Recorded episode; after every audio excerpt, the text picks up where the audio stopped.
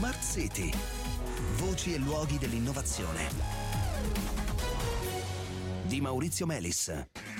Buonasera e benvenuti a Smart City. La notizia del primo quasi cristallo creato involontariamente dall'uomo durante la prima esplosione nucleare della storia, il famoso eh, Trinity Test nel deserto del New Mexico, ha decisamente suscitato eh, l'interesse eh, sia del pubblico che dei media. Dunque, eh, i, i, quasi cristalli, adesso capiremo meglio che cosa sono, sono stati scoperti eh, per la prima volta nel 1984 e inizialmente addirittura suscitarono l'ilarità di alcuni scienziati che eh, non ci credevano, insomma, e invece hanno portato nel 2011 addirittura un Nobel per la chimica e oggi sono molto più vicini a noi di quanto probabilmente eh, non pensiamo. Eh, la scoperta invece di questo primo quasi cristallo eh, creato dall'uomo è avvenuta grazie a uno studio di un gruppo internazionale di ricercatori, eh, gruppo coordinato da Luca Bindi che è professore di mineralogia dell'Università di Firenze dove dirige anche il Dipartimento di Scienze della Terra Terra e naturalmente Luca Bindi è in linea con noi. Buonasera, benvenuto.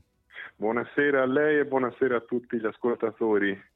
Allora, senta Bindi, eh, ci viene obbligatorio come prima cosa spiegare eh, che cos'è un quasi cristallo. Beh, come dice il nome stesso, è uno stato della materia che sta un pochino a ponte tra un cristallo vero e proprio, cioè un materiale cristallino ordinario, e uno stato vetroso, che è uno stato amorfo in cui gli atomi sono disposti casualmente. Infatti questi materiali hanno la caratteristica di non avere gli atomi disposti in maniera ordinata e periodica come succede mm. per i materiali classici ordinari. Certo. ripetitiva, esattamente, ma presentano delle caratteristiche che violano un po' i teoremi che mm. eh, ci fanno capire come la materia sia ordinata, quindi sono veramente particolari da un punto di vista strutturale. Ecco. Sono anche bellissime viste al microscopio, no? queste strutture, perché sembrano sì. quasi delle opere d'arte, a me fanno pensare a Escher. Sì, sì, infatti tutte, hanno, queste, hanno, queste, geometrie che sono un po' impossibili da un punto di vista matematico, ma in realtà loro le, le presentano. Esatto, esatto. Allora, senta, ci parli del quasi cristallo che avete scoperto, ecco, non si offenda lei lei che è un mineralogo, a me a vederlo sembra un po' un pezzo di selce. ecco, invece che cosa è successo il 16 luglio del 1945?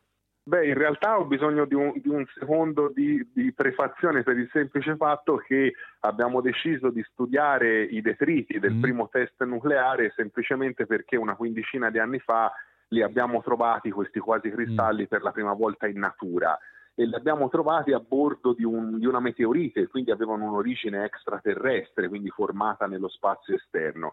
Gli studi hanno fatto vedere che questi materiali in realtà si erano formati in uno scontro tra asteroidi nello spazio. Allora ho pensato, ma se si formano in uno scontro tra asteroidi dove i regimi di pressione e temperatura sono spaventosamente Mostruosi, certo. estremi certo. e transienti, allora forse ha senso anche pensare di cercarli in detriti di un'esplosione nucleare.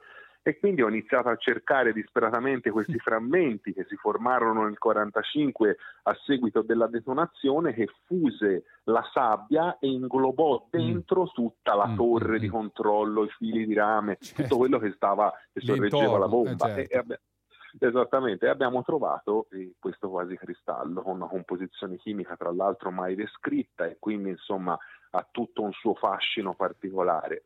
Senta, eh, la vostra scoperta apre intanto diciamo, una prospettiva nell'ambito di quella che viene chiamata nuclear forensic. Di cosa si tratta?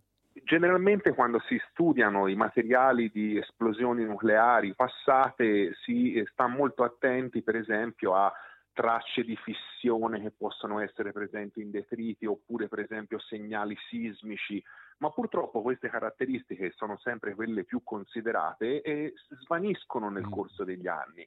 Eh, quindi se si vuole per esempio ricostruire esplosioni passate di più di 50 anni, eh, serviva altre cose.